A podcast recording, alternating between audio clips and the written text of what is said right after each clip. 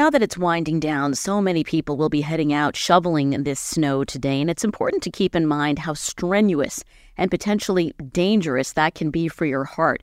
Joining us to talk about the dangers and how to shovel safely is Dr. On Chen, the interventional interventional rather cardiologist and director of the Cardiac Intensive Care Unit at Stony Brook Heart Institute. Doctor, thanks so much for being with us. Tell us how quickly this can really affect a person when somebody's shoveling. It can take a toll quickly on the heart. Yeah, that, that happens in, in minutes. So, um, in general, if you have heart disease, you're at higher risk for having cardiac events when it's cold. Um, and we see a, a, higher rate of heart attacks in, in the wintertime. But shoveling snow specifically is a, a heavy exercise, increases your heart rate, your blood pressure.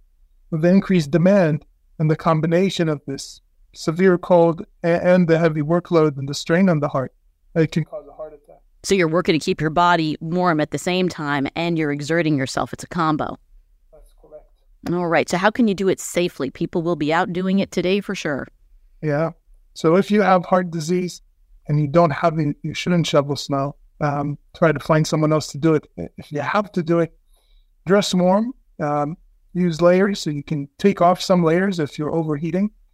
Make sure you're dry, especially the toes, the fingers. Pace yourself. Take breaks. Keep warm if you need to go in. Hydrate, maybe a warm drink. Um, yeah, I think those are the, the key things to consider. But right. if you have heart disease, you really try to stay away from shoveling snow in the winter. Okay, doctor. Now, what would be a warning sign for people doing this? Because a lot of times warning signs get ignored. You think, well, I'll be all right. Yeah uh, I suggest that if you have chest discomfort or shortness of breath, a pressure in the chest, um, especially if it doesn't go away when you're sitting and resting and you're warm, uh, that that's the time to actually call an ambulance and go to the emergency room. But in general, if you know you have heart disease or you're experiencing some chest discomfort, before you go and do something strenuous like this, you should probably call your doctor. Um, in fact, if you're concerned you have risk factors before you in shovel snow this winter, uh, maybe just ask to be screened.